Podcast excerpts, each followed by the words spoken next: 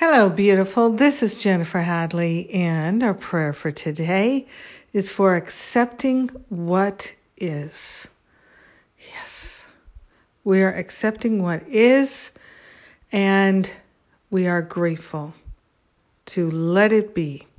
We are grateful to open our hearts, place our hand on our heart, and declare our willingness to accept what is.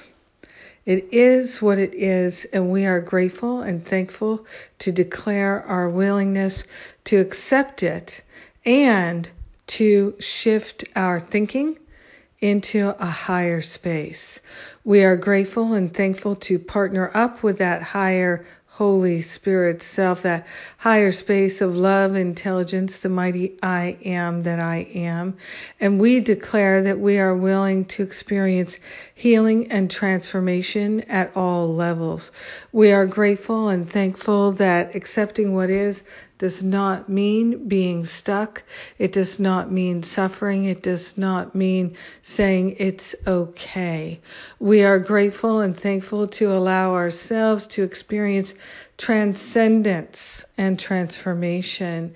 We are grateful and thankful that accepting what is frees our mind from criticism, complaints, judgments, labeling, and essentially all negativity. We are grateful and thankful to give up the meaning we've made of things. We are grateful and thankful to give up our interpretations.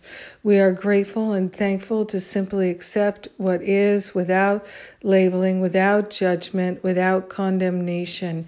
We are grateful and thankful to declare our willingness to live in the light and to live a life of profound love. We are grateful that our hearts and minds are awakening to the love that we are.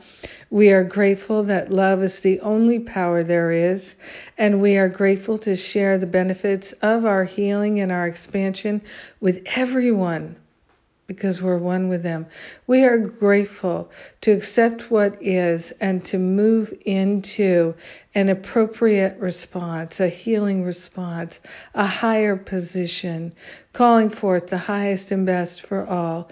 In gratitude, we let it be, and so it is. Amen. Amen, amen. Yes. Oh, yes. So grateful. So grateful. Very, very grateful to share this prayer with you. Oh my goodness. What a powerful thing it is to be able to accept what is without railing against it, and instead choosing something higher, something more loving, more compassionate, more awakened.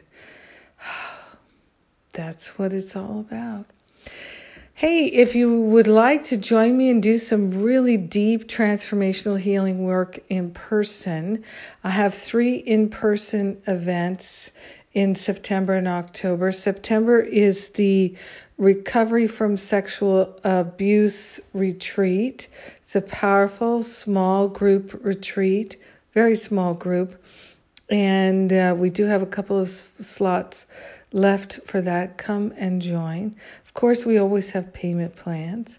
And then if it calls to you in October, 2 professional trainings that are open to anyone. There are no prerequisites for my spiritual counseling training intensive, which is one of the most healing things I do.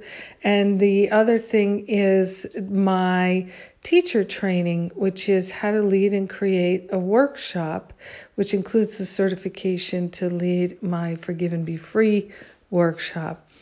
So these are wonderful opportunities to strengthen your skills, gain confidence, and to also gain a sense of truly feeling qualified to do the work you'd love to do. Also, the Spiritual Counseling Training Intensive is a great way to increase your intuitive skills and your communication skills. Lots of fun doing these intensive retreats and trainings. So come and join if you feel it calls to you. I love you. Have a magnificent day accepting what is. Mwah!